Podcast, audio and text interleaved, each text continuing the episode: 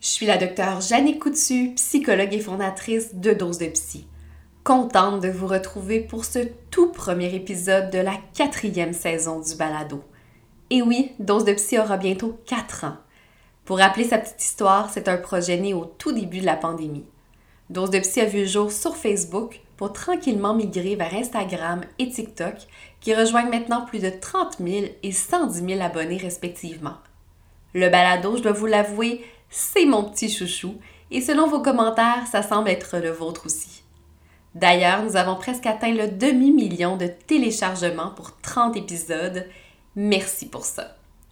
C'est donc avec un immense plaisir que je vous souhaite une belle quatrième saison de Dose de Psy, le podcast.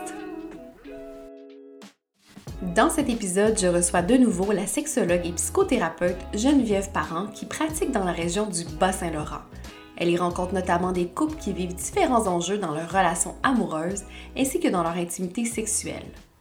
Lors de la première saison, elle était venue faire un survol des différents thèmes d'actualité quant à la sexualité humaine, un épisode qui a été grandement apprécié. Aujourd'hui, je la retrouve pour discuter d'un sujet qui a fait énormément jaser suite à une vidéo que j'ai publiée sur les réseaux sociaux dans les dernières semaines par rapport à la baisse du désir sexuel.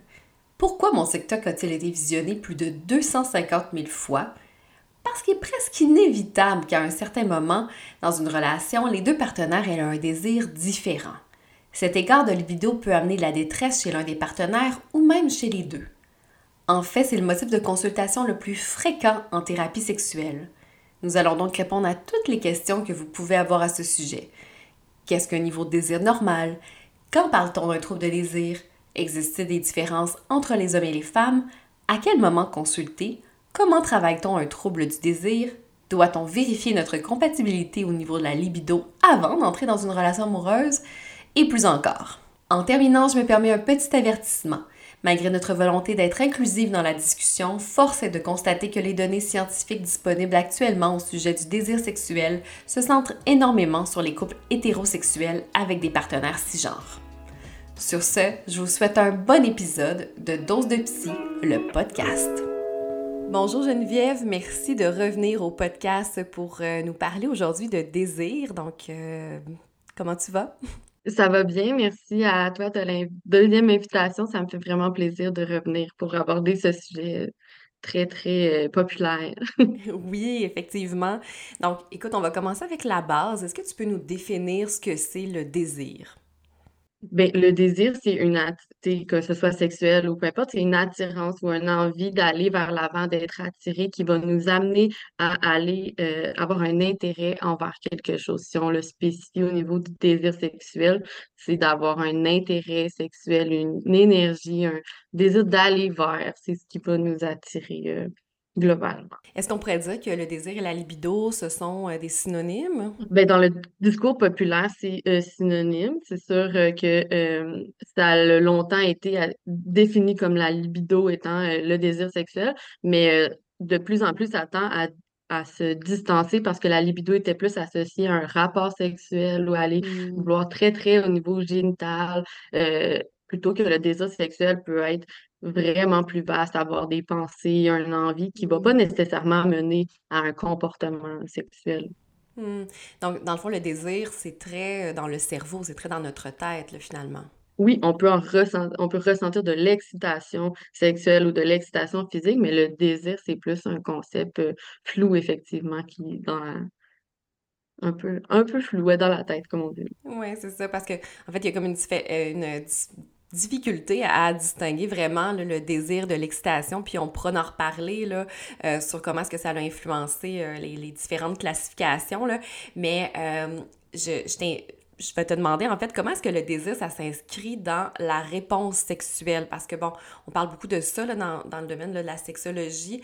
Euh, il y a des, plusieurs modèles qui ont été faits là, sur la réponse euh, sexuelle en le divisant en différentes étapes. Donc, euh, comment ça s'inscrit là-dedans? Bien, on va inscrire le désir un peu au départ dans la réponse sexuelle. Je ne sais pas à quel point on l'avait déjà expliqué, soit dans l'autre podcast ou tu sais il y a comme plusieurs modèles, comme tu dis, où il va y avoir une, un désir sexuel qui est en amont potentiellement, qui peut avoir une excitation, où il va y avoir des réponses physiologiques, une montée d'excitation, un orgasme et une, période de réfractaire, qui est ça la réponse sexuelle en tant que telle. Le désir, il peut être présent à, à tout moment dans ces périodes-là. Il y a des périodes qui peuvent peut-être être moins présents aussi.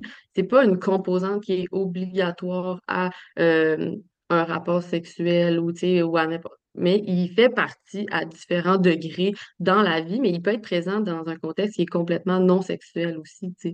Le désir Mmh. de, dans l'anticipation, dans l'avant, d'avoir Mhm. envie de quelque chose, de vouloir aller vers quelqu'un. euh, c'est vraiment une composante qui, qui peut être présente tout, euh, tout au long de la journée. Pas du tout. C'est surtout ça qui est présent dans beaucoup de mes suivis quand on adresse le désir, d'avoir la, la méconception que c'est quelque chose qui s'allume euh, ou qui devrait toujours être là, mais c'est énormément fluctuant le désir. Ça Mhm. fluctue en, de différentes façons en fonction de beaucoup de contextes. Puis, euh, parce que si on reprend comme le, le modèle, la réponse sexuelle, euh, pour, pour peut-être euh, l'expliquer en plus en détail, en fait, c'est, je pense que le plus présent, le, ben, le plus discuté encore aujourd'hui, c'est celui de Master Johnson, là, qui, eux, n'ont pas mis le désir comme, comme étape. Eux, ils commencent vraiment avec l'excitation. Euh, puis, euh, je pense qu'ils sont allés avec les, les étapes qui sont... euh, qui étaient comme perceptibles là, au niveau de leur, de leur recherche, alors que le désir, ça, c'est c'est tellement dans la tête que j'imagine que ça prendrait des IRM. Peut-être que dans les IRM, on voit le désir sexuel. Là. Je, je sais pas, est-ce que ça s'était fait, ça? Je sais que ça a été fait au niveau de la réponse, comme de l'excitation, mais Mm.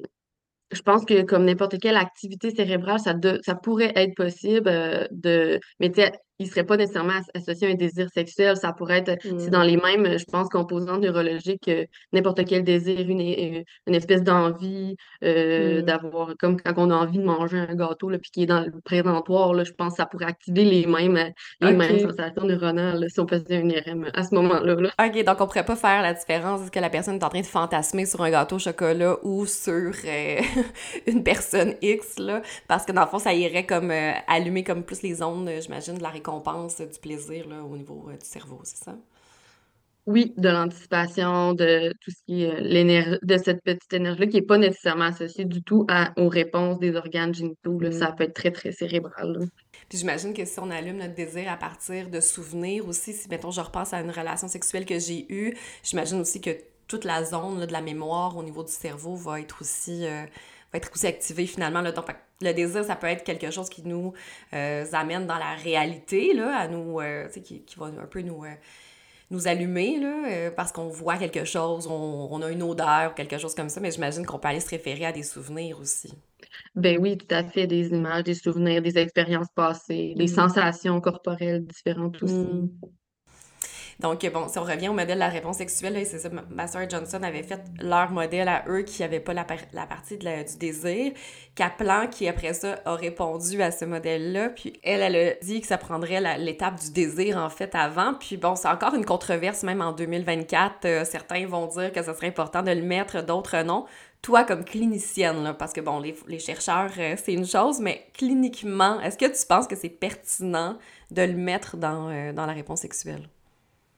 Oui, moi, je pense que c'est fondamental cliniquement. Puis ce que je vois dans mon cabinet, c'est, le désir est fondamentalement présent et nécessaire dans tout le, le travail. Puis dans cette conception-là, si on, si on ne l'inclut pas, euh, on passe à côté de, de beaucoup de choses. Puis surtout de, on va pas à la source, là. Souvent, c'est dans ce, parce que comme je disais, le désir est influencé par euh, tout, qui, ce soit notre santé physique, ce qui se passe dans notre vie, une journée au travail, la température, les hormones, c'est tout, tout Mhm. influence le désir. Si on le prend pas en compte, c'est comme si on dit que euh, la sexualité est une case à part de l'individu, qu'on a, qu'on, Mm. que le désir sexuel serait à côté, puis qu'il s- il s- on devrait avoir envie de sexualité indépendamment de ce qui se passe dans notre vie, puis c'est pas du Mm. tout le cas, au contraire. Ouais, comme si c'était en silo de notre, de notre univers, là, finalement. Là. Oui, puis c'est, ça a longtemps été comme ça, tu sais, la santé physique, la santé mentale, c'était comme fallait en prendre soin, puis la santé sexuelle, c'était comme, euh, c'est comme si c'était à Mm. part, puis ça faisait pas partie intégrante de la santé de l'individu. Fait que cliniquement, c'est beaucoup d'éducation à faire effectivement dans mon bureau ou dans, euh, ben, dans- partout en fait. là. C'est pour ça qu'on fait aussi, je pense, le podcast Mhm. là-dessus, sur comme quoi c'est c'est important que ce soit intégré dans ce modèle-là, même si c'est critiqué parce que c'est moins observable, c'est moins tangible. Fait que peut-être que au niveau de la recherche, c'est pas facile à, à se- à s'asseoir sur des données probantes, mais c'est effectivement euh, nécessaire de le prendre en compte là, au quotidien. Mm. Parce que c'est ça, un des arguments des gens qui sont, euh, qui ne sont pas d'accord avec ajouter le désir, c'est que pour les femmes particulièrement, euh, le désir ne serait pas le début de la plupart des relations euh, sexuelles. Euh, est-ce que c'est c'est vrai cliniquement parlant? Comme, qu'est-ce que tu en dirais de ça? Mais c'est vrai que c'est souvent difficile de se défaire que le désir est indépendant d'une relation sexuelle. Il, il peut, il est très important dans la relation sexuelle, mais il n'est pas euh, obligatoire d'avoir une relation sexuelle suite à un désir. Contrairement à les autres étapes, et en même temps, même les autres étapes du modèle de Master Johnson, c'est pas parce qu'il y a une excitation qu'il faut aller jusqu'au bout de la réponse, là. Donc, euh, euh, mais je pense que c'est important parce que pour la c'est toujours impliqué. Puis même chez les gens qui disent Ah, moi j'en ai pas de désir, j'ai juste envie. Quand on creuse, quand on décortique les mentalités, quand on déconstruit Mhm. vraiment qu'est-ce qui se passe dans la tête des gens, euh, hommes ou femmes, c'est c'est présent le désir, c'est à Mhm. différents degrés. OK. Parce que je sais pas si tu as déjà entendu parler de cette étude-là. euh, c'est euh, les, chercheurs ont demandé à des centaines d'adultes les raisons pour lesquelles ils avaient des, relations sexuelles, puis en ont dénombré en fait plus de 200 raisons pour avoir des relations sexuelles. Et le désir, ce n'était qu'une raison parmi tant d'autres. Euh, donc, euh, euh, je, donc, on dirait que c'est comme pas, c'est pas nécessaire d'avoir du désir sexuel pour entamer une relation sexuelle qui soit satisfaisante, agréable. Euh, donc, le désir peut venir par la suite. Est-ce que est-ce que c'est sain de procéder comme ça? Ben, dans une mesure où tout le monde est consentant, je pense qu'effectivement, c'est possible qu'on on ait la, la, on n'en ait pas le 100% l'esprit à là, puis que le désir vienne euh, au fil de la relation sexuelle, qui soit nourri différemment, vu qu'il est influencé par beaucoup de choses. Des Mhm. fois, le temps de se mettre dans le moment, euh, ça peut être des fois long, on va penser, ça veut pas dire que ça nous tente nécessairement pas, mais mais je- ouais, faudrait que je lise. Je pense que j'avais déjà vu cette étude-là, mais c'est vrai que c'est intéressant de quand on demande à quelqu'un pourquoi tu une pour quelle raison tu inities une, relation sexuelle, euh, parce que j'ai du désir, c'est rare qu'effectivement euh, ça peut être cette raison-là. Mais je Mhm. pense que dans toutes les raisons, s'il y avait, je sais pas comment l'étude a- elle a été faite, c'est des entrevues vraiment quali- qua- qualitatives. Bref, d'aller demander les raisons précises comme comment ça se passe, puis c'est souvent ça qui va euh, aller euh, plus de donner de détails sur à quel point le désir, il y a cette composante-là, parce qu'encore une fois, c'est tellement flou, c'est là, c'est pas là, on- ça Mm. fluctue, c'est dur de l'introduire euh, vraiment dans tout ça. là. Ouais, parce que c'est. J'avoue que je, je me souviens plus parfaitement là, de, de la modalité de l'étude, mais sais, il y avait une tonne de raisons là, qui sortaient, comme par exemple euh, euh, parce que je, je, je dors mieux après, gestion du stress, pour me rapprocher aussi de mon partenaire, pour, euh, pour vivre quelque chose au niveau plus affectif, plus que sexuel. euh. donc, euh, tu sais, il y avait vraiment une gamme là, euh, de, de raisons euh, qui passaient de saines comme celle-là à moins saines, comme désir de vengeance et ce genre de choses-là là, qui étaient... Culpabilité aussi, tout ça, ça être là. Mais j'ai l'impression que c'est aussi, il peut y avoir plus d'une raison, là, il peut y avoir plus, tu sais, qui soit mélangé au Mm. travers de cette. Je pense pas que consciemment, si je m'arrête à chaque relation sexuelle à me demander, OK, quelle est la raison en ce moment, ça peut être un ensemble de facteurs. Donc, le- Mm. mais, Effectivement. euh, Mm. mais j'ai l'impression que si ça, ça fait jaser le désir, puis si on dit que c'est important, puis il faut que ça soit là avant, puis que c'est pas parce qu'il y a du désir qu'il n'y a pas de relation ça vient changer les mœurs ou la façon que ça a été fait, puis ça vient questionner les gens, puis là, ah, on est frileux à vouloir vraiment l'intégrer, puis accepter qu'il est là euh, entièrement. là. Mais justement, tu sais, à, à, à notre époque, là, où est-ce que comme, en, euh, le, le consentement, c'est quelque chose de, de, non discutable, là, on s'entend. Euh, parce que quand j'ai parlé à mes étudiants de justement du désir euh, dans mon cours, il y, y a comme eu des questions, des réflexions sur bon, OK, on peut entamer une relation sexuelle sans avoir nécessairement de désir, par exemple, avec notre conjoint, notre conjointe, euh, pour justement, vivre un moment ensemble, ou bon, on va en parler tout à l'heure, ça fait partie aussi du traitement des troubles du désir, d'avoir des relations sexuelles sans que le désir soit là. Comment est-ce qu'on distingue ça me tente pas, puis j'ai pas de désir? C'est compliqué, là. J'ai de la difficulté moi-même à, trouver une bonne réponse à ça, là. Je sais pas si toi t'en as une. Oui, c'est souvent ça la, plus grosse question. Comme, je ne sais pas si ça me tente ou si j'ai pas de désir. C'est quoi la, c'est quoi la distinction? Mm-hmm. Parce qu'il n'y a pas de définition claire, universelle de quand tu ressens ou que tu te sens comme ça, c'est du désir sexuel. C'est très propre à chacun sur un, envie. Ça peut fluctuer. Euh, on peut avoir, euh, on peut ne pas aimer un comportement et sentir un inconfort. Ça ne veut pas dire qu'on n'a plus de désir ou qu'on n'a plus mm-hmm ça nous tente plus. Ça, c'est comme euh, de se défaire de la construction que tout est parfait tout le temps, c'est super bien, c'est confortable. Puis effectivement, dans le traitement des, euh, des troubles du désir, il y a d'initier, de se rapprocher. Souvent, l'inconfort est dû à des fois des beaucoup de raisons, là, mais on a évité tellement longtemps tout contact mm-hmm. physique par peur d'avoir une relation sexuelle, euh, souvent avec pénétration, là, qui, qui va être euh, associé à cette baisse de, de, en fait, ce retrait des relations sexuelles puis l'évitement total. Mais de, de c'est tellement complexe, puis j'aimerais, je le dis tout le temps, j'aimerais tellement ça avoir un guide pour vous dire euh, qu'est-ce, mm. qu'est-ce qui fait, est-ce que ça vous tente, vous n'avez pas de désir, c'est, c'est faible. Je leur suggère souvent de se fier à leur instinct. Là. Je pense que intérieurement, c'est assez, c'est assez clair, malgré que ce soit ambigu, quand ça on n'a vraiment pas envie ou quand on dépasse une limite ou qu'il y a un inconfort, souvent c'est assez, assez clair. Puis c'est de le nommer, tu sais. Quand on vit un inconfort, on n'est pas bien, j'aimerais ralentir le rythme.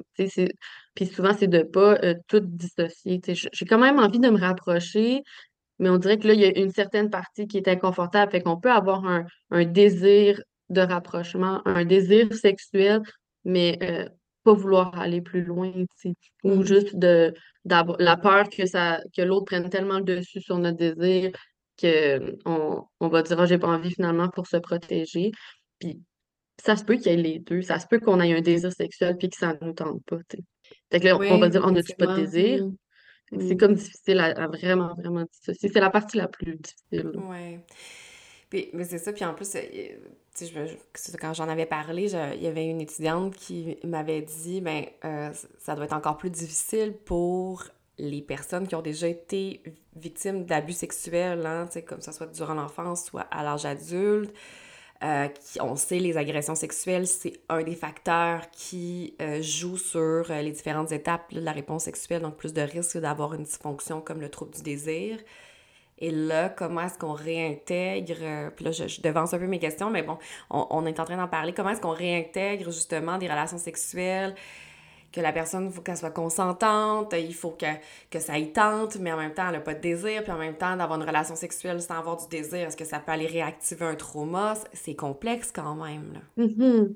Oui, puis tu sais, il y, a quand même aussi, il euh, faut vraiment faire attention quand on demande d'avoir des relations sexuelles, même si ça ne nous tente pas, parce que tu sais, le, cerveau ne fait pas la différence là, euh, au niveau quand, cognitivement, si tu as une expérience euh, négative ou que tu n'as pas envie, lui, il, associe quand même que tu n'as pas eu envie puis tu le fais pareil. Fait que ça, ça, mm. ça, encode encore plus davantage beaucoup de, de, de trauma. Puis même chez les gens qui n'ont pas de trauma, c'est le cerveau ne fait pas comme. Lui, c'est ça ne me tentait pas, j'ai fait quelque chose qui ne me tentait pas. C'est même si on est bien, bien rationnel puis on essaie mm. émotionnellement, sensoriellement, euh, ça, ça va l'encoder comme ça. Mais effectivement, au niveau des traumas, sexuelle particulièrement, la réapprentissage de, du confort, du plaisir dans la sexualité. C'est un travail de longue haleine qui va, qui est pas en ligne droite, qui est très euh, parce qu'après ça, l'activation traumatique, euh, c'est comme une toile d'araignée, on ne sait pas où que ça touche pour que ça vienne réactiver. On peut se dire, voyons, il me semble que j'étais super bien, mon conjoint ou ma conjointe est super validante, euh, je me sens confortable, physiquement, c'est mmh. positif. Pourquoi que j'ai cette activation-là traumatique où j'ai des souvenirs ou tu sais, fait que c'est d'apprivoiser tout ce processus-là corporellement, sensoriellement, tu sais, puis c'est c'est d'autant plus difficile parce qu'on va avoir des moments où comme c'est vraiment agréable, puis d'autres où c'est pas agréable du tout composé. C'est Mm. ça qui est difficile avec la fluctuation de désir, que, on, que je pense qu'il est encore plus est difficile pour tout le monde d'accepter que comme moi, on me semble ça me tentait, puis là, ça me tente plus, ou ça me tentait pas, puis là, ça Mm. me tente. Mais c'est encore plus difficile pour les personnes qui ont des traumas parce qu'ils deviennent hyper vigilants à savoir, OK, est-ce que je suis bien, est-ce que je suis confortable, est-ce que je me sens à l'aise? Puis là, soudainement, euh, c'est pas du tout ça. Fait que ça demande une, une connaissance de soi, une Mm. affirmation, une confiance en l'autre. C'est beaucoup d'éléments à penser quand après ça, on dit que ce qui est bien dans euh, les, mettons, les, la satisfaction sexuelle, c'est d'être un peu dans le laisser-aller, puis tu sais, dans, euh, c'est comme, là, c'est drôle de dire pense pas, pense trop, ça, ça devient Oui, ça. particulier, là. C'est ça, faut que je sois dans ma tête pour me demander comment je me sens, euh, pour savoir est-ce qu'il faut que je communique avec mon partenaire à ce moment-là, mais en même temps, faut que je sois dans mon corps parce que sinon, ça sera pas vraiment satisfaisant. Euh, wow, ok, c'est vrai que c'est compliqué, hein? C'est ça, c'est soit dans ton corps pour ressentir les sensations, soit dans ta tête, soit dans- pen- tu sais, que- Mhm. apprécie l'autre, pense à l'autre, le plaisir, ton plaisir, c'est comme ça devient un ça devient complexe là, quand même. Oui, c'est ça. Puis bon, rajouter du complexe dans le désir, c'est une bonne façon de l'éteindre. hein. Donc, euh, on, comme on en a parlé juste avant de l'enregistrement, on va faire des distinctions hommes-femmes euh, parce que actuellement dans la recherche en 2024, il n'y a pas beaucoup de données sur euh, les personnes non binaires, les personnes trans et tout ça. Donc, le discours, la recherche est très genrée. Donc, c'est pour ça qu'on va y aller de cette façon-là. Donc, j'ai goût de te demander, c'est quoi les différences hommes-femmes par rapport au désir? Est-ce que ce qu'on voit là, dans les séries télé, ce qu'on entend là, euh, dans, dans, le, je sais pas, là, dans le, quand entre amis, là, est-ce que est-ce que c'est vrai que les hommes ont plus de désir généralement que les femmes? Est-ce que c'est vrai que les femmes, leurs désirs sont beaucoup ça demande plus d'affaires autour et tout ça, c'est plus émotionnel? Euh, euh, parle-nous de ces différences-là. Ben, c'est vraiment que puis je me réfléchissais effectivement à ça parce qu'on dirait que ma mon ma vision personnelle puis ma vision clinique est quand même différente. Tu sais, c'est sûr que j'ai une j'ai une clientèle euh, euh, en sexologie, fait que c'est sûr qu'ils viennent consulter pour ça. Mais Globalement, ce que je dirais qui revient, tout le monde a la pensée que les hommes ont un tel type de désir plus spontané, plus pulsionnel, puis Mhm. que les femmes, c'est plus contextuel, puis que euh, ça demande comme plus de, de soins, j'aime pas ça dire ça, là, De mais plus contexte, de contexte, ouais, ou que, que les hommes, ils n'ont pas besoin nécessairement que ce soit nourri. Fait que je pense que ça, c'est assez général. Tout le monde a cette pensée-là. Euh, Mhm. dans les discours, ça va, effectivement, c'est dans les pub- c'est dans les films, dans les séries, c'est quelque chose. Mais ce que je trouve intéressant, c'est que dans mon bureau, des fois, il y a l'inverse, où euh, des femmes avec des Mhm. désirs sexuels plus pulsionnels, puis des hommes avec des désirs contextuels. Mais ils sont souffrants de ces pensées-là, puis de ces conceptions-là, parce que, Mhm. mettons, l'homme va se sentir défectueux de comme, ben là, pourquoi moi, genre, j'ai besoin d'être plus euh, attentionner plus de contexte où la femme est quand même, c'est pas bien pris que mon désir soit vraiment euh, omniprésent ou comme plus pulsionnel. Mhm. Mais au niveau des, mettons, motifs de consultation, c'est sûr que euh, c'est souvent plus les femmes qui vont venir, ou même en couple, quand, il y a un- quand je fais des thérapies de couple, euh, puis qu'il y a un- un- une différence de désir, c'est souvent, c'est majoritairement la femme qui a un plus faible désir, puis un homme qui a un, un plus fort désir. Fait que à ce niveau-là, ça correspond quand même euh, à ce- Mhm. au discours populaire puis à ce qu'on projette dans la société. Puis euh, en fait, euh, c'est ça, moi quand je, je lisais là, de- récemment là, sur, euh, sur le sujet, c'est effectivement ce qui est encore nommé là, dans euh, les, les- la littérature scientifique, là, que les hommes ont une- une- un désir qui est davantage lié vraiment à, la testostérone, aux hormones et tout ça, alors que les femmes, c'est un peu plus dans la tête, là, puis bon, ça doit un petit peu plus se préparer. euh, donc, il reste que c'est encore ce qu'on ce qu'on apprend ou ce qu'on lit quand on s'informe par rapport, euh, par rapport à tout ça. Et, euh, puis bon, évidemment, comme quand on parle de, de, normes, il y a toujours des gens qui sont d'un côté ou de l'autre du spectre, là, donc on n'est pas en train de dire qu'il y a, c'est ça, qu'il y a aucun homme qui a, qui a pas de problème de désir et tout ça, puis probablement que, sais, peut-être qu'on peut se penser qu'il en parle moins aussi, parce que, ben, on, la porte est ouverte tant que ça, est-ce qu'on nomme ça? Euh, peut- peut-être qu'il y a une partie de ça, là. fort probablement, tu sais, je pense que quand on regarde dans des gangs d'amis, dans des groupes sociaux, si, euh, ben, comme n'importe quel euh, humain qui va voir tout le monde autour de lui dire ah, moi j'ai full de désir, c'est vraiment le fun, tu sors, ça me tente tout le temps, puis que tu te sens à l'écart, tu vas pas être la personne qui va lever la main pour dire comme Ah ben moi, j'ai pas beaucoup de désir ou ça, ça m'intéresse pas tant que ça. Puis, puis quand ces gens-là finissent par le faire, c'est comme ils vont justifier. T'as pas trouvé quelqu'un ou t'as pas trouvé un partenaire qui est mmh. satisfaisant, t'as pas euh, t'as pas écouté assez de porno, tu te masturbes pas assez. Il y a comme plein de. On va trouver une raison au faible désir, que ce soit homme ou femme ou peu importe. Là. C'est mmh. comme on va le justifier, on va trouver une solution comme si c'était un problème. Mmh puis, euh, mais bon, justement, euh, tu parles de ça, puis bon, c'est peut-être le bon moment pour distinguer euh, la sexualité, c'est comme asexualité, là, le, le désir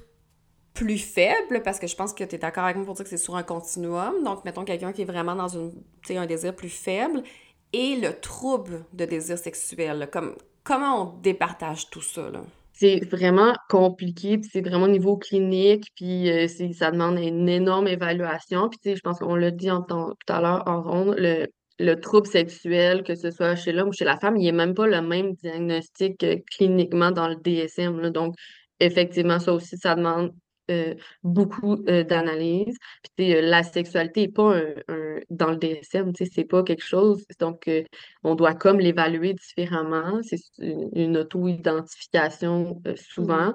C'est important, par contre, quand il y a une, ça m'est arrivé à quelques reprises où la personne vient dans mon bureau et se, se dit asexuée, puis lors de l'évaluation, on remarque qu'il y a énormément de trauma sexuel, donc mmh. plus de désintérêt. Donc, c'est c'est pas mon rôle de dire que euh, non, tu n'es pas asexuel, mais plus de le remettre dans un contexte que c'est normal d'avoir peu, pas d'intérêt du tout, euh, même une aversion en fonction de ton histoire. Après ça, le but n'est pas de dire tu dois avoir un réintérêt pour la sexualité, mais plus comme on va le, on le remet dans un contexte là, sur avoir envie de quelque chose. Puis c'est tellement mis sur un piédestal, la sexualité, comme si ben, c'est le fun, tout le monde devrait en avoir envie tout le temps, n'importe quand, jamais assez. Fait quand on remet ça en perspective, justement, on remet le continuum. Ça se peut que des jours, ça soit moins. Ça se peut que tu sois moins ou plus que euh, des amis, tes partenaires. Pour, pour un peu normaliser ça, on dirait que mmh. ça peut fluctuer. Puis, mais c'est important d'avoir une bonne évaluation pour pouvoir dire cliniquement est-ce qu'on a on face à quelqu'un qui est, euh, qui est asexuel, qui a une faible sexualité, qui a une baisse de désir, un trouble de désir. Ça demande une évaluation vraiment, vraiment complexe. Puis, euh, souvent, quand j'en parle, les gens vont comme Ah, oh, j'aimerais ça savoir. Moi, tu sais, ça demande plus qu'un petit cinq minutes. Là, tu sais, ça peut être une longue évaluation en suivi là, pour pour trouver ça parce que puis t'es même quelqu'un qui vient me consulter pour dire que moi j'ai un trouble du désir ou j'ai une baisse de désir, c'est pas après une première rencontre que c'est possible, ça demande une, mmh. évaluation plus complexe. Là.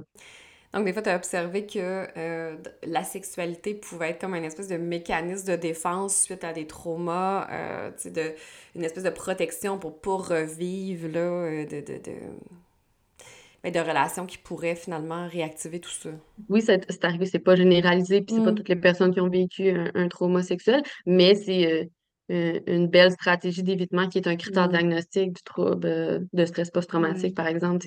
Puis on dirait que c'est aussi un peu plus un peu plus respecté, comme de dire à quelqu'un je suis allergique à, tel mm. aliment plutôt que de dire que j'aime pas ça. La personne ne va pas ah remettre en question ou le justifier. Fait de dire que je suis asexuelle, ben, on dirait que, OK, la discussion, on va moins remettre en question.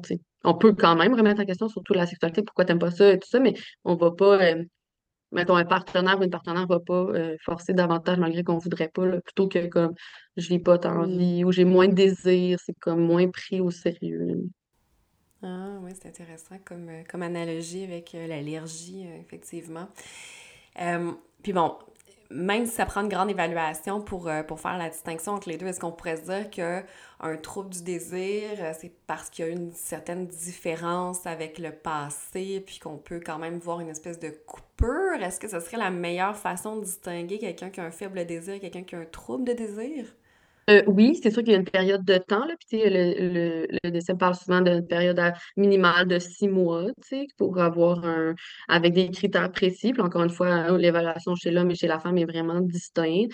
Faut pas que ça soit non plus euh, explicable par euh, une autre euh, condition physique ou, ou mentale. je parle souvent, par exemple, tu as eu un cancer parce que j'ai travaillé longtemps en oncologie. euh, ça peut expliquer, là, mais effectivement, on va facilement l'expliquer de façon médicale, mais euh, oui, il faut que pour avoir une différence entre juste j'ai un faible désir en ce moment, euh, puis j'ai un trouble du désir ou de l'excitation, de l'intérêt sexuel, ben ça va, ça prend une plus longue période de temps, puis que ça amène une, détresse significative, parce que c'est ça aussi, des fois, la différence, c'est qu'il y a des gens qui ont pas peu d'intérêt sexuel, moins que dans une certaine période, mais que ça les dérange pas personnellement. On va voir dans un contexte relationnel que là, le, la différence de désir crée un problème, mais pas nécessairement mon propre intérêt ou mon propre désir sexuel, je le trouve problématique. Je te ramène aux différences euh, hommes-femmes par rapport au désir. Euh, Puis là, j'avoue que je sais pas trop comment je vais formuler ma question parce que je sens qu'elle va être un petit peu controversée. Euh, parce que bon, on dit que les femmes viennent plus souvent euh, consulter pour, euh, pour des troubles du désir que pour, pour les hommes ou quand ils viennent en couple. En tout cas, c'est plus la femme qui a, qui a une difficulté à ce niveau-là. Et je ne peux m'empêcher de faire le lien avec les autres dysfonctions sexuelles. C'est-à-dire que, encore aujourd'hui, en 2024, la sexualité, on, on l'associe beaucoup à la pénétration. Hein? Donc, euh, c'est une relation sexuelle euh, complète. Là, je le mets entre guillemets parce qu'on ne devrait pas utiliser ce mot-là non plus parce qu'une relation sexuelle pourrait être complète sans pénétration. Là. Euh, mais il reste que ça, ça repose beaucoup sur la capacité de l'homme dans les couples hétérosexuels. Donc, si l'homme a une éjaculation précoce, si l'homme a une dysfonction érectile, ben là, la femme va peut-être venir consulter parce qu'il y a une baisse de désir, mais en même temps, il y a aussi ça qui contribue d'une certaine façon. En plus, les femmes ont beaucoup plus de dyspareunie, c'est-à-dire de douleur au niveau des relations sexuelles. L'orgasme avec la pénétration, c'est 20-25% des femmes euh, qui en ont. Euh, je me dis, il me semble que c'est un petit peu normal que les femmes aient un petit peu plus de difficultés avec leur désir dans les couples hétéros. Je sais pas ce que t'en penses. Ben euh, oui, effectivement. Puis tu sais, lorsqu'il y a une euh, dans les relations effectivement hétérosexuelles, il y a un énorme travail lorsqu'ils viennent pour une différence de désir sur une rééducation de la sexualité, puis une déconstruction de cette conception-là d'une sexualité euh, pénétrative, là, de, Mm. de normale, j'ai ça dire ça de même, puis c'est même mais Mm.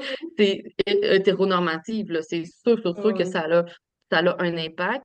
Ça a un impact autant chez les femmes que chez les hommes parce que cette construction-là, on, on l'est tous un peu victimes là, de ce Mhm. construit-là, même si on, euh, on le comprend, qu'on le remet en question. Il, il a été un- il- ça fait pas longtemps qu'il est changé, puis encore là, il, ça va être long avant qu'on soit vraiment à l'aise. Fait c'est sûr que ça a un impact sur, euh, sur le désir. Puis tu sais, euh, une des premières euh, interventions que je fais, c'est c'est difficile d'avoir envie ou de l'intérêt envers quelque chose qui est peu satisfaisant, tu sais. Mhm. Donc, c'est de c'est dur de re-questionner ça, tu sais. Puis, puis souvent, c'est confrontant, ça devient difficile, et les gens se disent des, des trucs pas faciles sur j'aime pas cette façon-là, ça, ça me fait rien. C'est pas souvent, c'est pas toujours douloureux ou inconfortable, mais Mhm. c'est comme, c'est pas, euh, c'est neutre, là, c'est pas ce qui me fait plaisir, c'est pas le type de toucher qui Mhm. m'excite, c'est pas la vitesse, le rythme, la pression qui est agréable. Mhm. Donc après, c'est sûr que si euh, le partenaire vient vers nous puis on n'a pas envie de ce type de relation ou d'intimité sexuelle-là, euh, c'est sûr que le désir il, il est moins présent. Fait c'est un des premiers travaux à faire sur eh, est-ce que c'est satisfaisant? J'imagine que si on prend un couple où, la, bon, dans les deux cas, la femme arrive avec un trouble du désir, dans le, pour le premier couple, elle est capable d'avoir un orgasme avec la pénétration. Il n'y a pas d'autres dysfonctions sexuelles du côté de l'homme. Euh, on traite ça différemment. J'imagine que le deuxième couple où la femme est anorgasmique dans les pénétrations, euh, puis que euh, l'homme éjacule rapidement, qu'il n'y a pas nécessairement d'autres contacts sexuels qui se, font dans la relation. J'imagine que, que c'est des traitements complètement différents. Effectivement, c'est sûr que ça, ça, on a beaucoup plus de choses à prendre en compte, ou on peut faire un- on doit avoir un travail plus approfondi sur pourquoi vous continuez à avoir des euh, rapports ou des comportements sexuels qui sont pas satisfaisants ni pour l'un ni pour l'autre, euh, parce que Mhm. c'est selon euh, ce que les gens croient, la norme de, euh, il y a des préliminaires, j'aime pas ça non plus, préliminaires, coït, regarde, là, c'est tout à remettre en question cette, euh, ce- comme Mhm. cette chaîne d'éléments-là.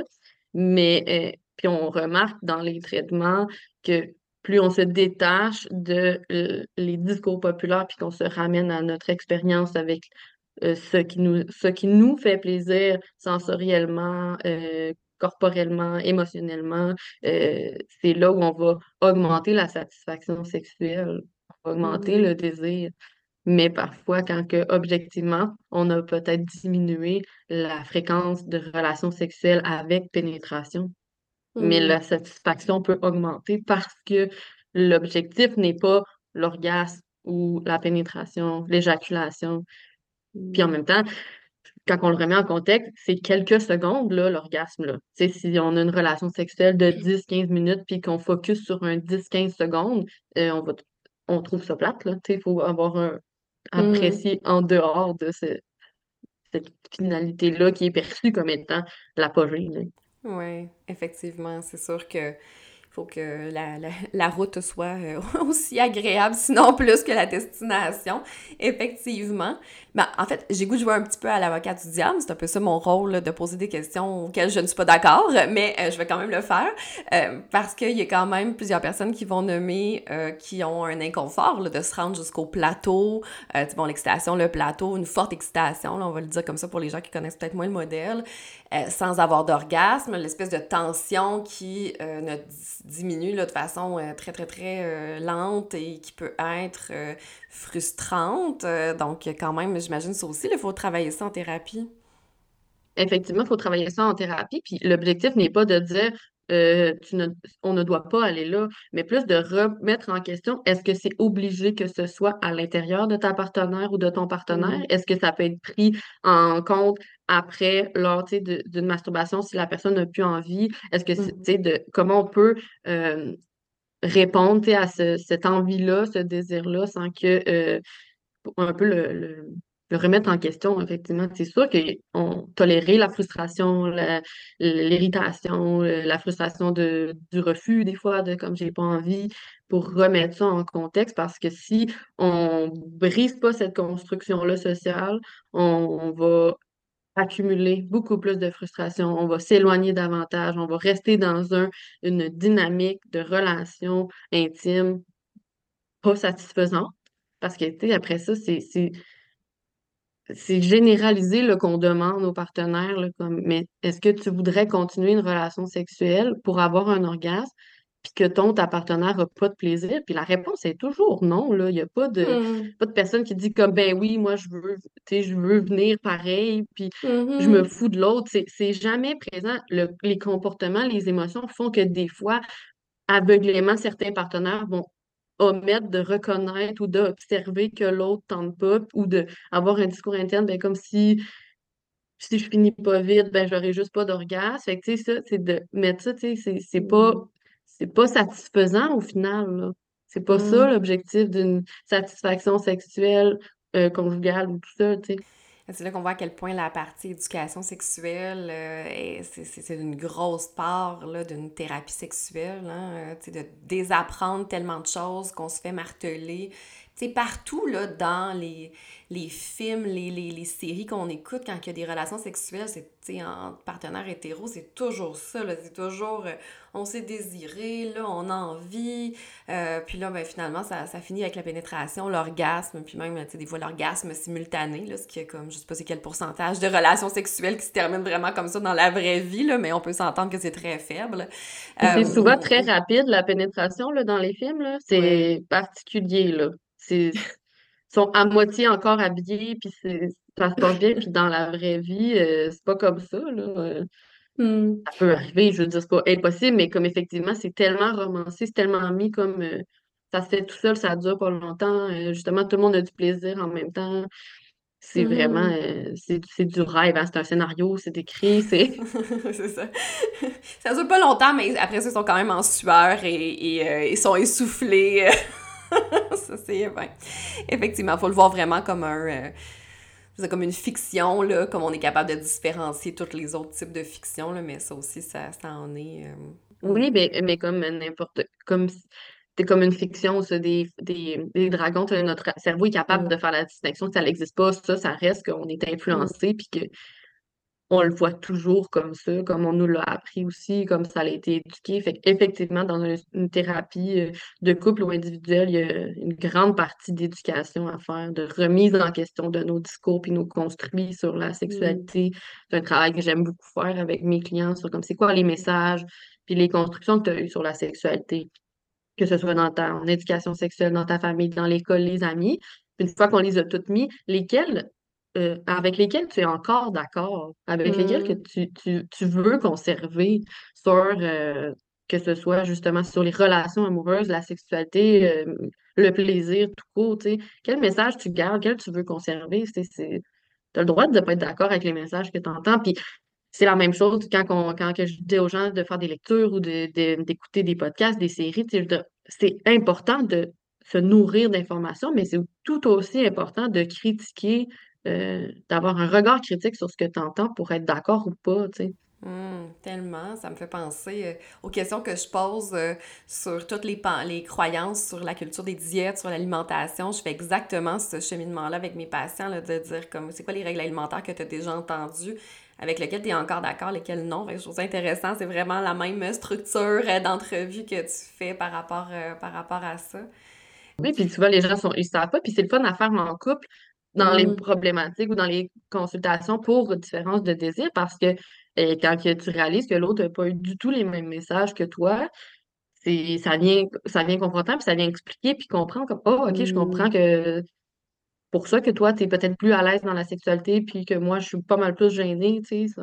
Notre bagage est différent. oui, absolument. Puis, tu sais, il y a des faits que, que la plupart des gens ne savent pas, mais qui sont tellement importants, comme par exemple que 20-25% des femmes seulement peuvent avoir un orgasme avec la pénétration. Je veux dire, c'est une minorité de femmes, et pourtant, on n'en entend pas beaucoup parler de ça. Hein? Euh, moi, tu sais, je, je vois beaucoup des ados, des jeunes ados dans mon bureau, le nombre de fois que j'ai sorti cette, cette euh, statistique-là, puis que les, les filles ont fait comme Ah, OK, je pensais que j'étais pas normale. Tu sais, il est temps qu'on nomme ça, puis que, euh, que ça soit propagé là, comme statistique. Mettez ça des- sur des, des flyers à quelque part, donner ça l'information aux gens. Mais oui, puis tu sais, après, tu sais, souvent des fois, c'est les femmes, ils, ils- ça les normalise, là, ça les valide beaucoup dans leur expérience. Puis après ça, tu sais, l'autre statistique qui était aidante, ben, je- 9 femmes sur 10 vont atteindre l'orgasme avec une stimulation externe du clitoris, tu sais. Fait Mhm. comme, euh, mais effectivement, 20%, 20-25, c'est c'est- c'est tellement important de le nommer, autant pour les femmes que pour les hommes, de comme, tu euh, si tu, si ton si ton intérêt, c'est de faire plaisir à ta partenaire, il faut que tu sois consciente de cette euh, statistique-là, là. Puis que c'est Mhm. c'est vraiment important parce que si ton but ou ton intérêt, ce qui t'allume, c'est de faire plaisir à l'autre, il faut considérer ça euh, au niveau euh, physiologique. C'est la base de la base. Absolument. Euh, oui, puis bon, c'est rare qu'on entend, tu sais, bon, le nombre de fois qu'on a parlé de sexualité dans, dans des soupers d'amis, des soupers de filles tout ça, puis, tu sais, on n'entend pas les, les, gens dire, moi, dans ma sexualité avec mon conjoint, euh, tu sais, on, on a des, des touchés, on, on, on a des, des, des, relations bucco-génitales, mais tu sais, on, va pas rarement à la pénétration, puis on est full satisfait. On n'entend jamais des histoires comme ça, alors que Pourtant, de ce qu'on sait au niveau des statistiques, c'est probablement ce qui rendrait les gens le plus satisfaits, finalement. Mhm. Oui, effectivement. Puis euh, c'est ça. Puis ah, je me souviens pas des statistiques exactes, mais je me j'avais il avait fait des comparaisons sur la satisfaction sexuelle des, des couples justement euh, homosexuels femmes, hétérosexuels, euh, puis que les personnes les plus satisfaites sexuellement, c'est les femmes Oui. en couple avec des femmes, tu sais, Mhm. parce que euh, on peut supposer que c'est moins axé sur la pénétration euh, pénis-vagin, tu sais, qu'il y a Mhm. plus de conscience de cette, euh, de cette statistique-là sur la satisfaction sexuelle sur ou voir l'orgasme. Effectivement, euh, on, on va pas le, on va pas le nommer dans nos soupers d'amis que Ah, nous, on n'a jamais de pénétration puis on est full satisfait. Là. Ah oui. Les gens vont s'imaginer. Les gens vont s'imaginer que le gars, lui, est pas vraiment satisfait. Je suis certaine que c'est ce que les gens vont se dire dans leur tête. oui, moi aussi, je, serais prête à, dire ça aussi. parce que, parce qu'effectivement, parce que dans mon bureau, les, ça m'est arrivé d'avoir un, un, homme qui, qui, qui, tripait pas tant que ça sur la sur la fellation ou sur la pénétration, tu sais, qui aimait, qui hmm. aimait mieux sais, en tout cas. Puis il se sentait ultra pas validé, il sentait un extraterrestre, il se sentait pas bien. Puis mm-hmm. tout ce travail-là d'éducation a été vraiment important à faire parce qu'il était victime aussi là, de tous les discours qu'on va dire comme Ah ben non, c'est ça, parce que t'as pas c'est parce que t'as pas eu une bonne partenaire, t'as pas eu quelqu'un qui était bon pour faire ça. Puis c'est comme c'est comme full invalidant sur comme ben, moi, personnellement, c'est un toucher que j'aime pas. Je préfère avoir des stimulations à l'extérieur ailleurs sur mon corps, tu sais. Parce que, parce qu'effectivement, parce que dans mon bureau, les, ça m'est arrivé d'avoir un, un, homme qui, qui, qui, tripait pas tant que ça sur la sur la fellation ou sur la pénétration, tu sais, qui aimait, qui aimait mieux donner, tu sais, en tout cas. Puis il se sentait ultra pas validé, il sentait un extraterrestre, il se sentait pas bien, puis hmm. tout ce travail-là d'éducation a été vraiment important à faire on se ramène aux troubles euh, du désir. Euh, j'ai une étude euh, qui a été faite auprès des Canadiens âgés de 40 à 59 ans. pour les hommes, faible désir, 29,6% et pour les femmes, 39,6% Mais non, j'ai pas de données pour les plus jeunes, en fait. Je, je ouais. Alors, on, on en... Est-ce que c'était une étude qui a été faite sur des couples ou c'est des gens individuels? Je, crois bien que c'est sur euh, des couples parce que en fait, ils font. Euh, il y avait des prévalences pour tous les troubles euh, de dysfonction sexuelle. donc, oui, je dirais que c'est pour les gens qui sont, qui sont en couple. Pourquoi tu trouves ça élevé ou? Non, c'est que je, je, me questionne souvent, puis c'est souvent ce que je remarque, c'est que comme je pense j'ai dit tout à l'heure, c'est qu'une c'est une fois en relation amoureuse qu'on fait face à des différences de désir, puis que là, soudainement, c'est comme si ça devient un problème ou un mmh. trouble. Parce que individualité, c'est souvent ça. Si, quand on pose la question si, euh, si vous n'étiez pas ensemble, euh, est-ce que ça t'inquiéterait? C'est souvent faire face à un partenaire ou une partenaire qui a un désir supérieur, que ça devient euh, confrontant, puis qu'on va consulter, puis qu'on mm-hmm. va évaluer. Tu sais, c'est une curiosité clinique que je me demande. C'est mm. rare que, les personnes qui viennent en individuel, souvent sont en couple, mais c'est quand même rare, ou ça m'est pas arrivé souvent que quelqu'un célibataire consulte mm. parce qu'elle se questionne sur son niveau de désir, vont consulter des fois pour d'autres euh, dysfonctions ou d'autres euh, troubles, mais c'est pour ça que je trouve ça intéressant parce que de voir au niveau de la population générale, on, est mm. moins confronté ou ça devrait. Ça, ça, j'ai l'impression quand on est célibataire puis qu'on a un faible désir, on va juste pas peut-être pas rencontrer ou peu rencontrer. On va mm. pas. Euh, ouais, ben ouais, c'est une bonne question en fait. Euh, puis euh, je tu sais ce que j'ai en tête là comme situation, puis là c'est pas nécessairement des situations cliniques, mais plus dans mon entourage de ce que j'ai pu entendre. c'est des filles qui vont dire euh, ben, je, le sais que dans une relation dans une relation amoureuse, je n'ai pas beaucoup de désir. Je sais qu'au début, j'en ai plus, puis là, ça finit rapidement par devenir mon désir normal à moi, là, qui est un faible désir. Et que euh, si j'avais à me reséparer, ben, j'irais consulter pour mon désir avant de retourner dans une relation amoureuse. Euh, donc, ça, j'ai déjà entendu ça, mais tu sais, je pense qu'après ça, c'est ça, c'est quand on retrouve un nouveau partenaire, le désir est toujours, ben, en tout cas, je, c'est très, très souvent plus élevé, ce qui fait en sorte que les, la différence est moins grande, je pense, entre les partenaires au début d'une relation. Puis là, ben, on s'imagine que, bon, peut-être que c'est à cause que l'autre partenaire avant, il y avait un problème, puis là, ça va rester comme ça. Euh. mais bon, j'imagine que c'est des choses que tu as entendues là, dans ton bureau comme, euh, comme une espèce de cycle. Ben oui, puis c'est souvent rapporté comme étant euh, oh, au début, tu étais comme ça, ou ça tentait plus, puis c'est tellement intéressant d'aller décortiquer cette phase-là. Mmh. C'est vraiment fascinant parce que on, ça, ça vient un peu me parler de comme quand on parle des, des, de l'intimité sexuelle ou des rapports sexuels planifiés. Puis planifié, je veux mmh. dire, il y a toujours le, on sait consentement au-dessus de tout, mmh. mais euh, c'est comme ça, mais c'est pas c'est moins le fun ou c'est mieux d'être ce soit spontané. Puis quand on se rapporte à cette première euh, période de fréquentation-là, ce n'est que des dates euh, ou des rencontres planifiées. Là. On se donne mm-hmm. rendez-vous vendredi, on fait ça, puis là, il y a énormément d'anticipation. Puis comme on a dit tout à l'heure, l'anticipation, c'est le désir, c'est nourrir cette envie-là. Ça nous crée des scénarios, c'est quelque chose qui nourrit, ce qui diminue au fil qu'une relation augmente en engagement parce qu'on on, le nourrit moins, on le voit, on voit la personne tout le temps, on voit, euh, c'est, le contexte fait ça. Fait quand on comprend ce concept-là, mm.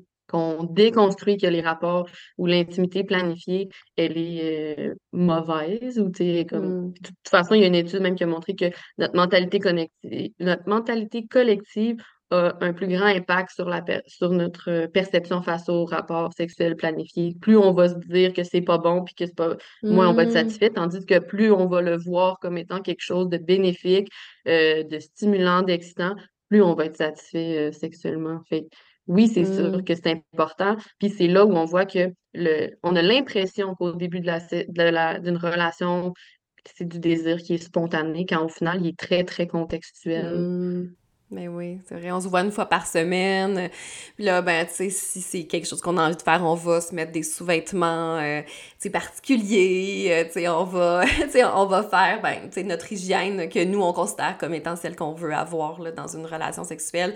Puis, euh, puis bref, on va s'y attendre, là, qu'il va y avoir cette, cette relation sexuelle-là aussi. Donc, effectivement, c'est très planifié. Puis, j'écoutais une conférence TED par rapport à ça, puis la, la, la personne, je pense qu'elle était psychologue, en tout cas, elle, disait, tu sais, si vous avez une, maîtresse ou un amant, tu sais, aussi, il n'y a rien de plus planifié que comme d'aller voir son amant ou sa maîtresse.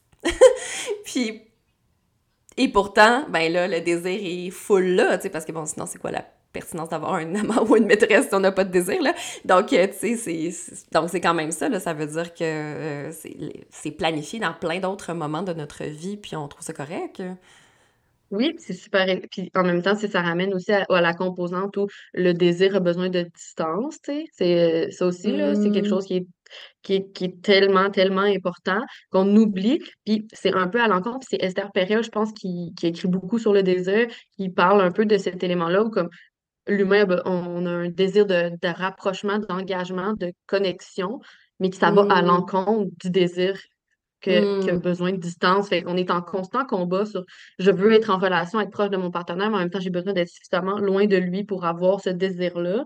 Puis, je donne souvent l'exemple à, à mes clients de comme t'as toujours envie de manger du sucre chez vous quand il n'y en a pas. C'est, comme j'en ai pas chez nous, c'est, ça, je veux des, un gâteau, je veux des bonbons, je veux quelque chose parce que j'en ai pas. Puis quand ils sont là, c'est moins. Comme on le sait. Fait, fait que dans une Mmh. relation à long terme, il y a cette ac- acquisition-là. On peut prendre le partenaire pour acquis, on le sait que c'est présent. Si lui, en plus, il a un désir, ou lui ou elle a un désir plus grand, on, il y a, pas, il y a moins d'espace pour le nôtre. Mmh. Pour séduire aussi, si on sait que l'autre n'attend que nous pour avoir une relation sexuelle, euh, ben, tu sais, tous ceux qui aiment être dans la séduction puis aller, euh, tu sais, justement se sentir désiré, ben, c'est moins là, là. Mhm, effectivement, c'est moins là. Ça a Mm. besoin d'être déglutté puis de sentir qu'on est la seule personne responsable du désir de l'autre. Et c'est envahissant puis c'est beaucoup de Mm. pression, là. Ah oui, absolument.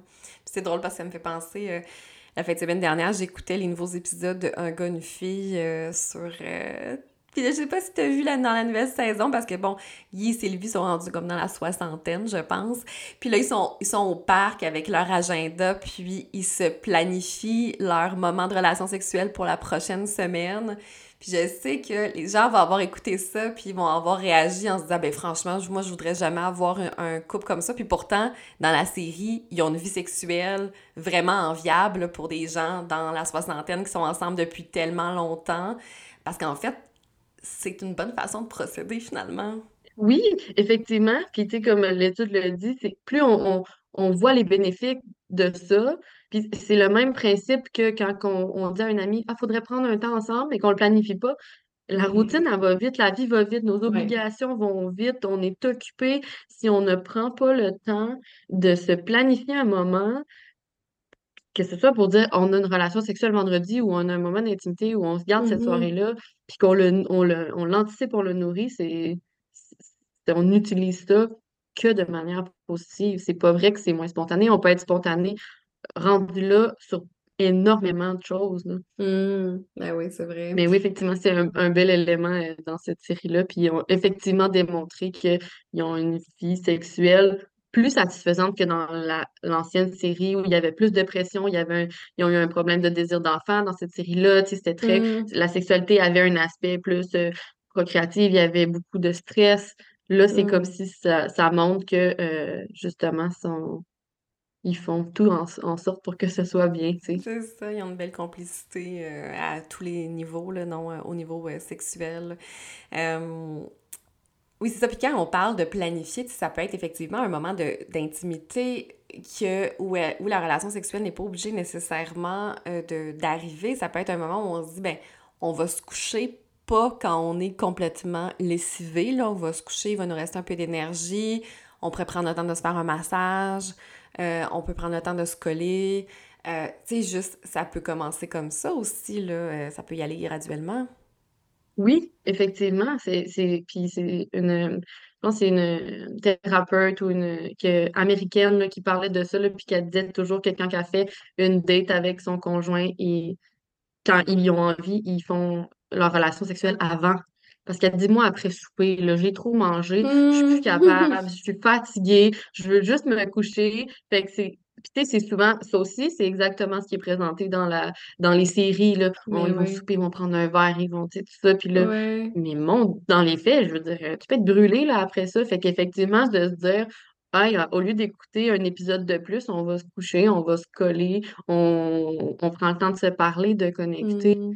Euh, de, de, jouer, d'avoir du plaisir là, avec l'autre, plutôt que... Puis effectivement, des fois, quand on refait ça à des couples, le seul moment où ils se retrouvent, c'est le soir à 10 h quand ils vont se coucher, là, puis ils se sont pas vus de la journée. Et où c'est là où dire le, désir, là, c'est pas, euh, pas une switch que tu arrives une fois mm-hmm. dans le lit, puis comme c'est quelque chose... Euh, Mais non, c'est ça, en plus, avec toute à quel point la vie des gens est occupée, là, le travail, euh, pour certains les enfants, euh, euh, les devoirs, le bain, les... Tu comme... Puis là, tu arrives dans ton lit à, 10 heures, puis tu es, en train de compter le nombre d'heures de sommeil qui te reste avant que le cadran sonne, puis t'es comme, il là, j'ai-tu envie d'investir cette demi-heure-là, tu sais? Donc, c'est moyen pour le désir, disons. Oui, puis je lisais euh, un article sur, euh, qui a été fait sur les composantes euh, du great sex. C'est comme qu'est-ce qui. Ils ont interviewé énormément de couples. Il y a des, en plus des gens, dans cette étude-là, des gens non-binaires, des, c'est, pas des couples, là aussi, il y a des gens individuels et tout ça, de mm. rapporter une description de quels étaient les éléments qui ont fait que c'était une bonne relation sexuelle. Puis, ils ont mm-hmm. ressorti énormément d'éléments. Puis, il y a huit composantes majeures. Dans ces huit-là, il n'est pas question des sensations physiques, de l'orgasme ou de l'attirance.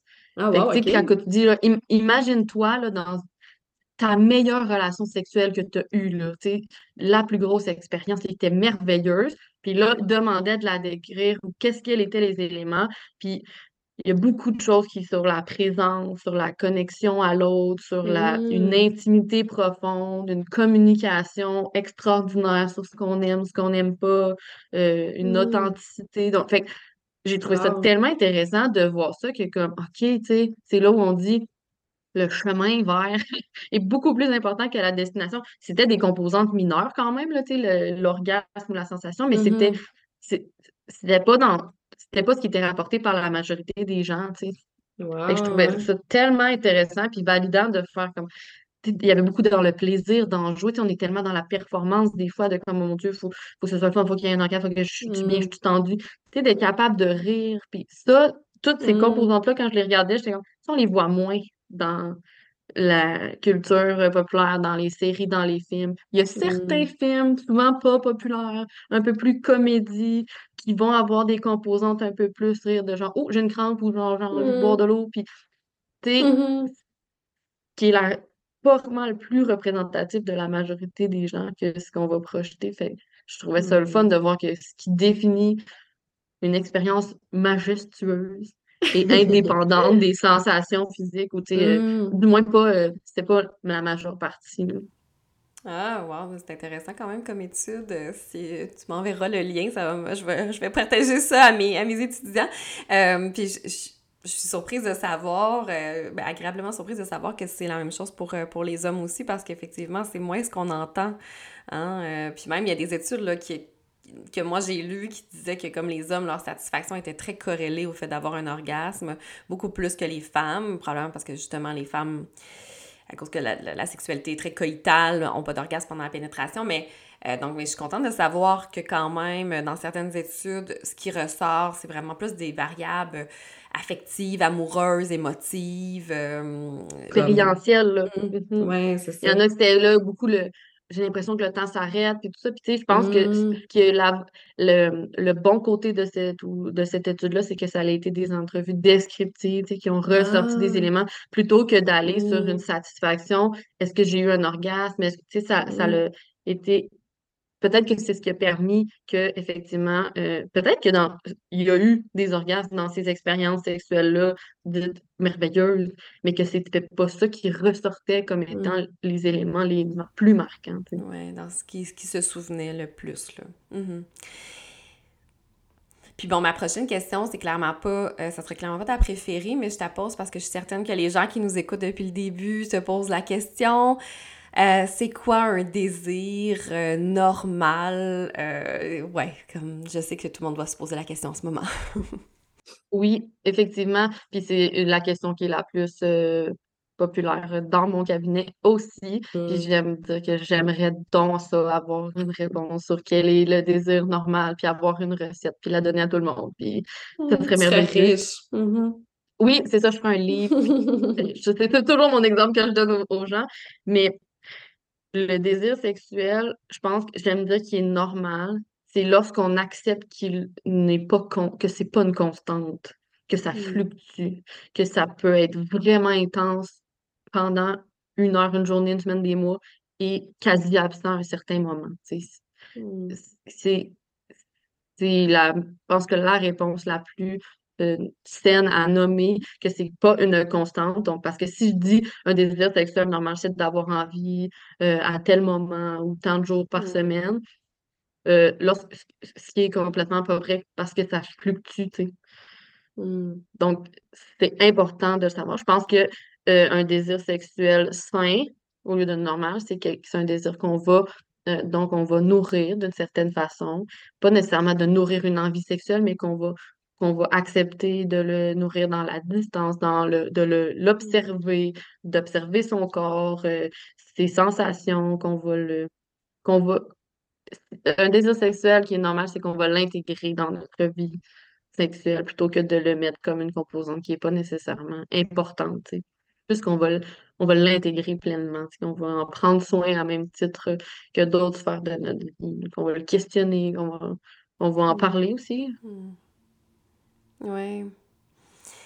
Parce que c'est ça, est-ce que tu dirais que c'est pris pour acquis que euh, dans une relation euh, dans une relation amoureuse qui va bien, euh, c'est pas quelque chose qui se travaille nécessairement, c'est juste là, tu sais, comme un feu perpétuel, qu'on n'a pas besoin de remettre des bûches à l'intérieur. Tu as l'impression qu'on garde, on a beaucoup ça en tête? Oui, puis tu sais, on va. Puis c'est là où c'est important de savoir qu'est-ce qui nourrit notre désir, parce que c'est comme si, ah ben j'aime mon chum, je, mon, ma blanche, mon partenaire, je le trouve joli, il est attirant, il est beau. Euh, fait que c'est sûr que j'ai du désir, je n'ai pas besoin de, de nourrir ça. Puis tu c'est justement, il n'y a aucun feu qui existe qu'on n'a pas besoin de rallumer, là, comme de nourrir. Là. Ça, ça, mm-hmm. prend des, des éléments pour pouvoir que ça se produise. Donc, c'est la même chose. De, plus on le prend pour acquis, moins on c'est aidant. C'est sûr que ça, ça va nuire euh, grandement. Donc, c'est un, c'est un mythe là, de dire ça devrait être facile, euh, ça devrait pas être, euh, tu sais, ça devrait se faire tout seul, tu sais, si c'est vraiment le bon partenaire, tu sais, j'aurais pas besoin de mettre beaucoup de travail là-dedans. Tout ça, on met ça aux poubelles comme pensée, là. je pense que c'est le plus gros mensonge que, que collectivement on nourrit, là, parce mmh. que c'est ça et de dire que je veux que ma relation amoureuse soit euh, simple, simple. Moi, simple, ça veut rien dire. c'est le, le que je déconstruis le plus aussi dans mon bureau. Si tu veux une relation euh, simple, euh, soit pas en relation, c'est complexe. C'est pour ça que. Oui, c'est ça. Parce que c'est. On, on a tous des défauts, des qualités. on, on va aimer profondément les qualités de notre partenaire, puis on va être irrité par des petites choses de notre partenaire aussi, puis ça fait partie de la vie. Donc, le désir aussi, tu sais, j'en ai à un certain moment, j'en ai pas, tu sais. C'est pas vrai qu'après un conflit dans une relation, qu'il y a eu des irritants ou que, que le désir il est à son apogée parce qu'il est supposé être là, parce que, tu sais, Mhm. ça se nourrit comme toutes les autres sphères de notre vie. Puis, euh, bon, tantôt, on le disait, là, euh, la, la, la principale raison euh, de venir en thérapie là, sexuelle, c'est la différence de désir dans, dans le couple. Est-ce que, disons, que quelqu'un qui nous écoute est célibataire, sait qu'il y a un fort désir ou sait qu'il y a un faible désir en général dans une relation? Est-ce que ça devrait faire partie des choses qui vérifient dans sa recherche d'un autre partenaire, que ce soit le plus proche possible sur le continuum? C'est vraiment une bonne question, puis je pense que ça- c'est... On, on questionne pas assez dans les rencontres en étant célibataire sur, sur les expériences relationnelles, Mm. On va sur euh, qu'est-ce que tu aimes, qu'est-ce que tu notes à ton travail. On est comme plus en superficie, mais c'est rare qu'on va profondément dans des questions qui sont euh, fondamentales dans une vie conjugale ou une vie euh, de, de Mm. partager avec quelqu'un sur comme Hey, qu'est-ce qui étaient les difficultés dans tes relations précédentes? Qu'est-ce qui causait conflit? Euh, puis là, ça peut être quelque chose, ben moi, il y a eu cette différence euh, de désir-là, ou c'est quelque chose que euh, m'a on m'a reproché que j'avais beaucoup de désir, puis tu sais, c'est dans une grande intimité. L'intimité sexuelle, c'est de parler de sexualité, c'est pas d'avoir du sexe. C'est Mhm. facile d'avoir du sexe à la limite, puis c'est très difficile de parler de sexualité avec un partenaire. Mm. Mais d'être capable de dire, hey, on me reproché ça souvent pour telle, telle raison. Après ça, on revient sur la construction des messages. Moi, c'est important d'avoir une, des relations sexuelles, tous les jours ou t'es pas, tu sais, de se questionner sur ses propres messages, sur, sur notre désir, l'en parler avec l'autre. Je pense, tu sais, après ça, je dis pas de toute façon dans la première date, là, après le bonjour, comment ça va, là, mais, mais je pense que plus, ra- plus rapidement on parle de ces choses-là, mieux, mieux ça va être pour identifier si c'est un bon fit, là. Parce que c'est ça, tu sais, bon, ça se travaille si on est euh, loin dans le continuum, mais si on peut le prévenir, puis aller vers quelqu'un qui a comme un meilleur fit peut-être par rapport à ça, tu sais, un peu comme à un certain moment dans notre vie, euh, euh, la question est-ce que tu veux des enfants, est-ce que tu veux te marier, tu sais, on la pose beaucoup plus tôt à 35 ans qu'on va la poser à 20 ans. Euh, ben, tu sais, peut-être aussi qu'à un certain moment, quand on se connaît au niveau du désir euh, dans une, dans une relation, peut-être que ça vaut la peine d'amener ça sur le sujet. Tout à fait, c'est vraiment pertinent. Quelle place occupe la sexualité pour toi dans ta Mhm. vie? Comment, tu sais, c'est pas juste de dire, oh, moi, j'aime ça avoir du sexe euh, trois fois par semaine, tu sais, c'est vraiment, quelle place occupe la sexualité? Comment tu la nourris? Comment tu, tu, Mhm. tu perçois la sexualité dans une rela- dans ta relation, tu sais, puis de, c'est vraiment intéressant d'aller questionner ça, puis c'est, je pense que effectivement, ça l'évite d'être confronté à, euh, à plus tard ou après quelques années, comme mon Dieu, finalement, on, on est, on a vraiment une vision différente là, euh, du désir. Puis après Mhm. ça, plus on fait ça rapidement, ben, plus vite on va être capable, dans notre sexualité, de, de, de s'exprimer, de dire ce qu'on aime, de dire nos attentes, de dire Mhm. ce qui est plaisant, euh, d'être capable de, de communiquer sexuellement à notre partenaire. Fait que, oui, je pense que ça, ça pourrait être euh, à même titre que les balises relationnelles. C'est quoi tes limites? Quoi, je pense qu'on Mhm. on, on oublie de parler de la relation quand on essaie de rencontrer, puis au- de l'aspect tout relationnel. On se vend comme. Oui, oui, effectivement. On on donne les bonnes réponses, euh, entre guillemets, là, celles qu'on pense qui sont les bonnes réponses. Puis bon. Euh, puis si les gens qui nous écoutent sont en relation et bon, sont, ont fait le constat qu'ils sont loin un de l'autre sur le continuum du désir, est-ce que est-ce qu'il y a, de l'espoir pour ces personnes-là qui sont relativement loin? Oui, il y a de l'espoir. Moi, je suis convaincue qu'il y a de l'espoir s'ils sont euh, ouverts à re-questionner cette façon-là, puis de, d'aller ouvrir leur horizon sur les conceptions, les discours, leur euh, historique, d'aller chercher de l'aide sur euh, des professionnels s'ils en ont besoin. Mais sinon, il y a énormément d'écrits sur le désir. Là, euh, comme je disais, Esther Hmm. Perel sur l'intelligence érotique aborde beaucoup le désir, sur la transition. Il y a comme quand même assez facile, mais, puis, mais d'avoir un regard critique sur. Souvent, il va y avoir des trucs, là. Faites plus de telle affaire, faites euh, essayer euh, telle position, rénover. C'est pas, c'est pas d'être quand même euh, conscient qu'il y a, que c'est pas, il y a pas de solution miracle, comme on a dit, ça serait merveilleux, mais non. Mm. Mais oui, il y a de l'espoir, puis je pense qu'il faut juste prendre le temps de on va le mettre de l'avant sur comme, OK, il y a une différence de désir, puis de, de se dire ça peut être long, ça peut prendre du temps, il va falloir qu'on déconstruise des choses, il va y avoir de l'inconfort, on, va peut-être avoir moins de sexe pendant un moment, moins d'intimité sexuelle pour se retrouver sur quelque chose qui est satisfaisant pour les deux. Mais oui, c'est possible, de... il y a de l'espoir, là, oui, oui. On en a un petit peu parlé à travers euh, bon, l'épisode, mais je posais quand même la question euh, clairement. Qu'est-ce qu'on sait qui affecte positivement et négativement le désir, euh, disons les, variables les plus importantes, puis tu sais, bon, peut-être nous dire s'il y a des différences hommes-femmes par rapport à ces, à ces variables-là. Bien, c'est sûr que, comme on, je pense, je sais pas si on l'a abordé, mais tout ce qui est stresseur, anxiété, ça, ça joue sur le désir.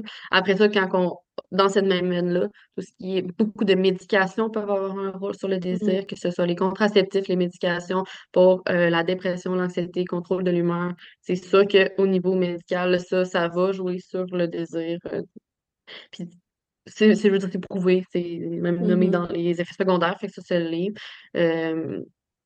Le, comme je disais tout à l'heure, le, manque de distance, là, quand l'espèce de mm. se sentir euh, oppressé, euh, envahi, ça va jouer sur le désir. J'imagine que pendant la pandémie, là, avec les, les, couples qui ont été ensemble 24 sur 24, euh, en mou, à travailler un à côté de l'autre, à se taper sur les nerfs, j'imagine que le désir sexuel n'a pas dû être à son apogée pour la majorité des gens. Là. Euh, non, il y a certains que ça le, je veux dire, ça fait bien, mais il y en a beaucoup que justement se retrouver encloisonnés avec son sa partenaire, avec euh, les autres aléas de la vie, les stresseurs, le stresseur, euh, je veux dire, collectif, là. Oui. Ça l'a pas aidé pour le désir, ça, non, parce que justement, t'as plus de bulles, tu te sens envahi, t'es pas bien, tu te retrouves plus toi-même. Ça, c'est, ça, c'est vraiment un des bons tu désir, là, de, de se sentir complètement envahi, puis pas d'espace. Hmm. justement, le désir, c'est un élan d'aller vers quelqu'un. Si on est comme pogné, pogné, tout enfermé, il n'y a pas d'espace pour ça du tout. Là. Puis euh, les variables qui aident le désir, là, si, on, observe, ben, en fait, si on étudie les couples qui ont une, des, une vie sexuelle satisfaisante, euh, qui ont encore du désir un, envers l'autre, qu'est-ce qu'ils ont compris, qu'est-ce qu'ils ont réussi de différent? Ben, comme on disait tout à ils vont bien communiquer, ils vont accepter que ça varie, ils vont avoir mm. beaucoup d'acceptation, moins de peut-être un peu dissocier aussi euh, désir et sexe, là, que comme ils vont mm. nourrir ce désir-là de façon euh, saine, sans attente, sans pression, se donner l'opportunité ou la chance que ça peut varier. Euh, tu sais, souvent quand on un, euh, le, le schéma typique, c'est on a plus de désir, on évite les relations sexuelles, mais on évite de se coller parce qu'on évite de s'embrasser parce qu'on on a peur. Fait que là, cette distance-là prend, puis tous les comportements d'intimité ou de rapprochement sont devenus comme menaçants. Donc, mm-hmm. euh, fait que ça, plus on va nourrir ces éléments-là, qu'on va être capable de, de se coller, de s'embrasser, de se dire des mots doux, tu sais, ce qu'on appelle, euh, euh, il y en a qui vont dire c'est comme ça qu'on nourrit le désir, mais tu sais, c'est juste d'avoir une diversité d'intimité qui va être qu'on va se sentir proche de son partenaire, qu'on va être bien confortable, que justement qu'on on on évite d'être dans la. On se voit pas de la journée puis on se retrouve juste à 10 heures le soir bien fatigué, qu'on est capable de, de s'écrire, de mm-hmm. penser à l'autre. Fait que, il va avoir une nourriture. Puis, des fois, quand on dit ça, c'est comme mon Dieu, mais j'ai pas le temps de faire ça, moi, c'est donc bien intense. Puis, quand on le mm. décrit comme ça, ça a l'air vraiment beaucoup, mais c'est pas. Euh, ça n'a pas besoin d'être énormément. Ça n'a pas besoin d'être tout ça, tout le temps, tous les jours. Mmh. c'est d'être capable de faire comme, hey, on se voit pas beaucoup ce temps-ci, mais pour que les enfants prennent la place, tout le monde est malade, mais comme je pense à toi, des petites mmh. attentions, se retrouver deux secondes juste pour prendre le temps de se regarder plutôt que de se crier à bord à bord de la maison. Mmh. cette connexion-là, de prendre le temps de reconnaître l'autre, ça, ça va être aidant. juste prendre le temps de mettre euh, sa main dans le dos de l'autre quand on passe à côté, euh, de se donner un bec avant de, partir, euh, des, choses comme ça qu'on fait peut-être un peu plus au début malheureusement, puis qu'on laisse un petit peu plus aller. Oui, exact. Parce Mmh. qu'on se dit, on voit peut-être moins la pertinence, mais au final, c'est des petites choses qui font vraiment du bien. Puis justement, bon, tu parlais du, euh, de l'espèce de cercle vicieux, puis je pense que ça vaut vraiment la peine de l'élaborer, ce cercle-là, parce que moi, c'est une des choses que j'ai le plus entendu dans mon bureau, là. Euh, bon, souvent la, la femme qui va avoir une baisse de désir et là, euh, va se sentir coupable par rapport à son partenaire. Euh, puis là, ben, le partenaire se sent rejeté parce que la femme euh, a moins de désir. Et là, va éviter effectivement tout contact sexuel, même de s'embrasser, de se coller en écoutant la télé pour pas générer de l'excitation sexuelle qu'elle va, qu'elle va se sentir obligée, qu'elle va vouloir refuser, euh, puis là, il va faire sentir l'autre personne, là, être rejetée, puis là, devoir avoir une conversation sur ça. Et là, le choix se fait dans la tête que c'est peut-être moins compliqué de pas avoir finalement de contact sexuel. Et là, ben là, on est vraiment pris dans un cercle vicieux parce qu'il n'y a pas de contact sexuel ben, de contact affectueux en général, ça va encore plus tuer le désir. Là. Donc, si les gens qui nous écoutent sont pris là-dedans, c'est quoi la première chose qu'ils peuvent faire? Euh, je dirais que c'est de reconnaître ce cercle-là, tu sais. Puis Mm. plutôt que de le nommer sur comment tu, tu, tu me dis toujours non ou genre tu viens tout le temps me voir puis je suis pas bien, tu sais, c'est de le nommer comme OK, là, clairement, on s'est éloigné, on le Mhm. met en évidence. Puis honnêtement, c'est souvent dans ces moments-là que les gens arrivent en, en thérapie, là, sont, Mm. sont, sont face dans son pris dans ce, dans ce cercle-là depuis souvent très, très longtemps. Donc, c'est vraiment difficile, puis c'est de se réapprivoiser tranquillement, puis de parler avec transparence. Parce que, des fois, c'est de dire, ouais, mais je le sais que si on se colle, euh, il n'y aura pas de sexe. C'est comme, oui, mais je le sens, ton désir quand même, je le ressens, il est présent, puis c'est difficile pour moi de le contenir, tu sais, parce que des fois, on a l'impression que l'autre veut nous le décharger, qu'il faut qu'on en prenne soin. Il y a la culpabilité aussi, avec encore les mœurs sociales. Faut, Mm. sais, faut qu'on ait une relation sexuelle. Ça fait longtemps, souvent, la personne qui a moins de désir, elle l'a compté, là, la dernière fois qu'on a eu. Elle sait c'est quand, là. C'est calculé, bah mon Dieu, qui là, ça Mm. fait, mettons, ça fait deux semaines, puis là, il vient me donner un bec, puis là, genre, il va avoir envie, puis ça spinne, puis là, ça nous décentralise de, du câlin qui pourrait être vraiment bénéfique pour les deux, tu sais. Effectivement. J'en, j'ai tellement entendu souvent de dire, hey là, je me suis dit, ça fait X nombre de temps qu'on n'a pas eu de relation sexuelle.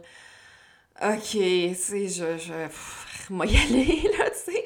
Puis là, ça, ben, on le sait que ça tue aussi le désir, parce que tantôt, on parlait de planifier, mais il y a une différence entre planifier puis se dire, euh, bon, là, ça fait X nombre de jours, j'ai pas le choix, parce que là, ça, ça va juste faire en sorte que les prochains contacts sexuels vont encore moins nous tenter, là, donc on veut pas aller là non plus. Oui, non, on veut pas aller là non plus. Puis, tu sais, planifier, c'est ça, c'est pas dans ce contexte-là non plus. C'est de planifier un Mm, moment d'intimité ensemble quand c'est satisfaisant, puis quand tout le monde est d'accord. Puis, on, c'est pas mm, la personne qui a moins de désir qui planifie, OK, là, dans vendredi prochain, il va falloir, parce que là, sinon, il va, je vais, je vais subir de l'irritation, de la mm, frustration, je vais me sentir coupable, je vais, donc, euh, je vais passer à ça. Mais si on se ramène, je veux dire, le cerveau, il enregistre que tu as fait une, une mm, activité sexuelle qui te tentait pas, c'était pas plaisant. Il enregistre tout ça. Donc, nommer le cercle, nommer, des fois, ça va être de, ça peut être d'aller le constater en thérapie. Ça peut être aussi de dire comme, OK, là, on est pris là-dedans, là, puis mm, il, il faut, faut qu'on se retrouve, tu sais, de, puis souvent, c'est de dire, on, on va avoir de l'intimité sans sexualité. On va essayer mhm, de retrouver ça. Puis c'est souvent, ça fait réagir, parce que ben je viens ici parce que je sais pas, on n'a pas de sexe, puis là, tu me dis qu'on en aura moins. Je suis comme, faut que vous ouais, retrouviez du plaisir là-dedans, du confort, que les deux mm, vous vous sentez confortable, puis de se, de se retrouver dans une intimité physique, puis même sexuelle, sans relation sexuelle, tu sais. Tu pourras me dire euh, si euh, c'est ce que tu observes aussi en clinique, parce que moi j'ai un échantillon plus petit là, de parler de sexualité, mais euh, c'est que souvent quand la femme, justement, parce que moi je vois beaucoup des femmes en thérapie, c'est pour ça, vont parler avec leur conjoint et dire, bon, on a, j'ai, réalisé qu'on était dans ce cycle-là en parlant avec ma psy, puis là, souvent, le conjoint, il va dire Eh ben, j'aime tellement mieux que tu viennes me coller, même s'il n'y a pas de relation sexuelle, elle m'a géré mon érection, puis ça va être, ça va être correct. Fait que, tu sais, souvent, là, la femme va s'imaginer qu'il préférerait que non, puis finalement, oui, il préfère que oui. Oui, effectivement, parce que c'est assez genré et généralisé, mais les hommes, dans le, le langage amoureux physique est souvent plus important, tu sais. Puis Mm, est-ce que dans le développement, on, on caresse moins ou on colle moins les garçons, peut-être, tu sais, ça sera, ça serait quelque chose d'intéressant à observer, mais pour eux, c'est, hey, tu viens, tu m'as fait un câlin, tu m'as tué. Puis, en même temps, euh, c'est sûr que eux, visiblement, on le voit, s'ils sont excités, euh, la direction, on peut la sentir, euh, on peut la sentir sur nos fesses, on peut la sentir sur notre corps. Puis des fois, on est comme, oh mon Dieu.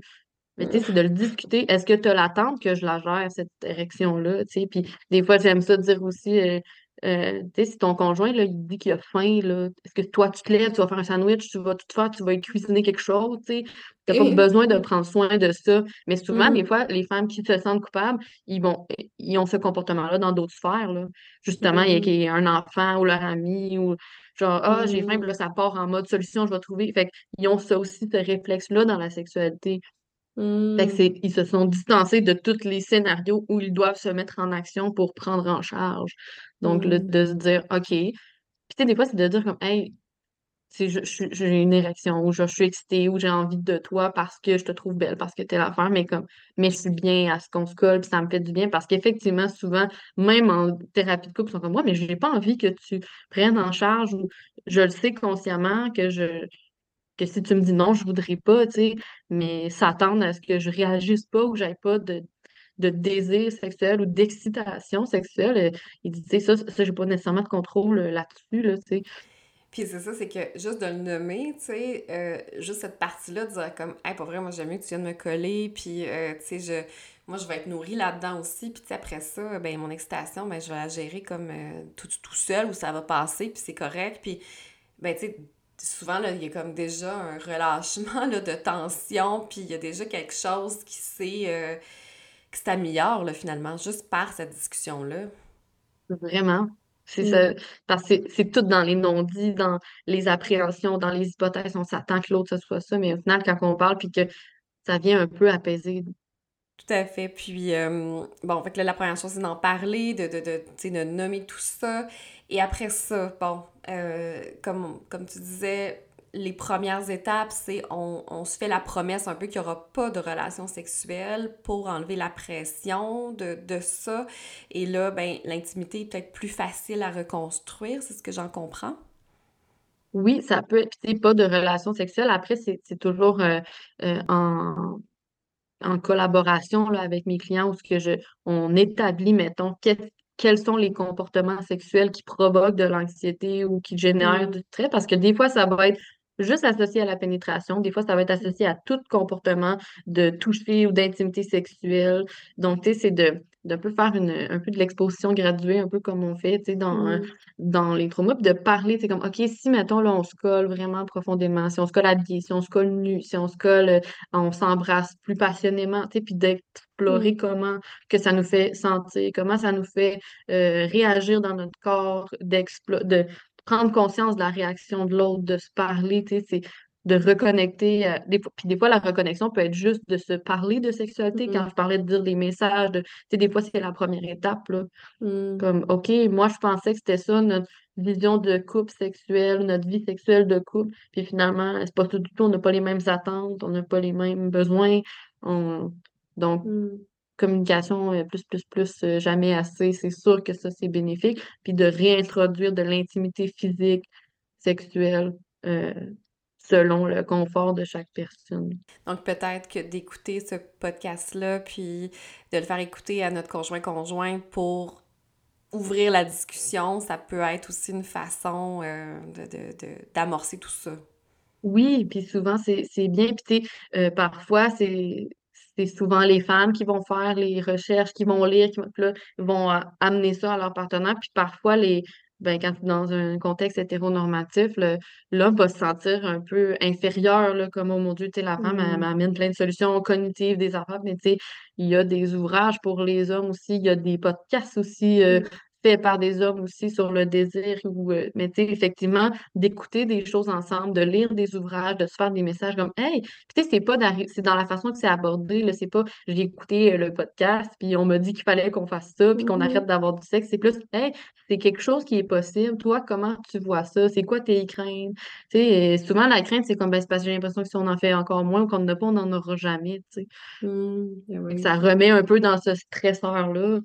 Mm, De comme, mon Dieu, mais moi, mon but, c'est d'avoir de l'intimité ou j'ai envie d'avoir une sexualité avec toi.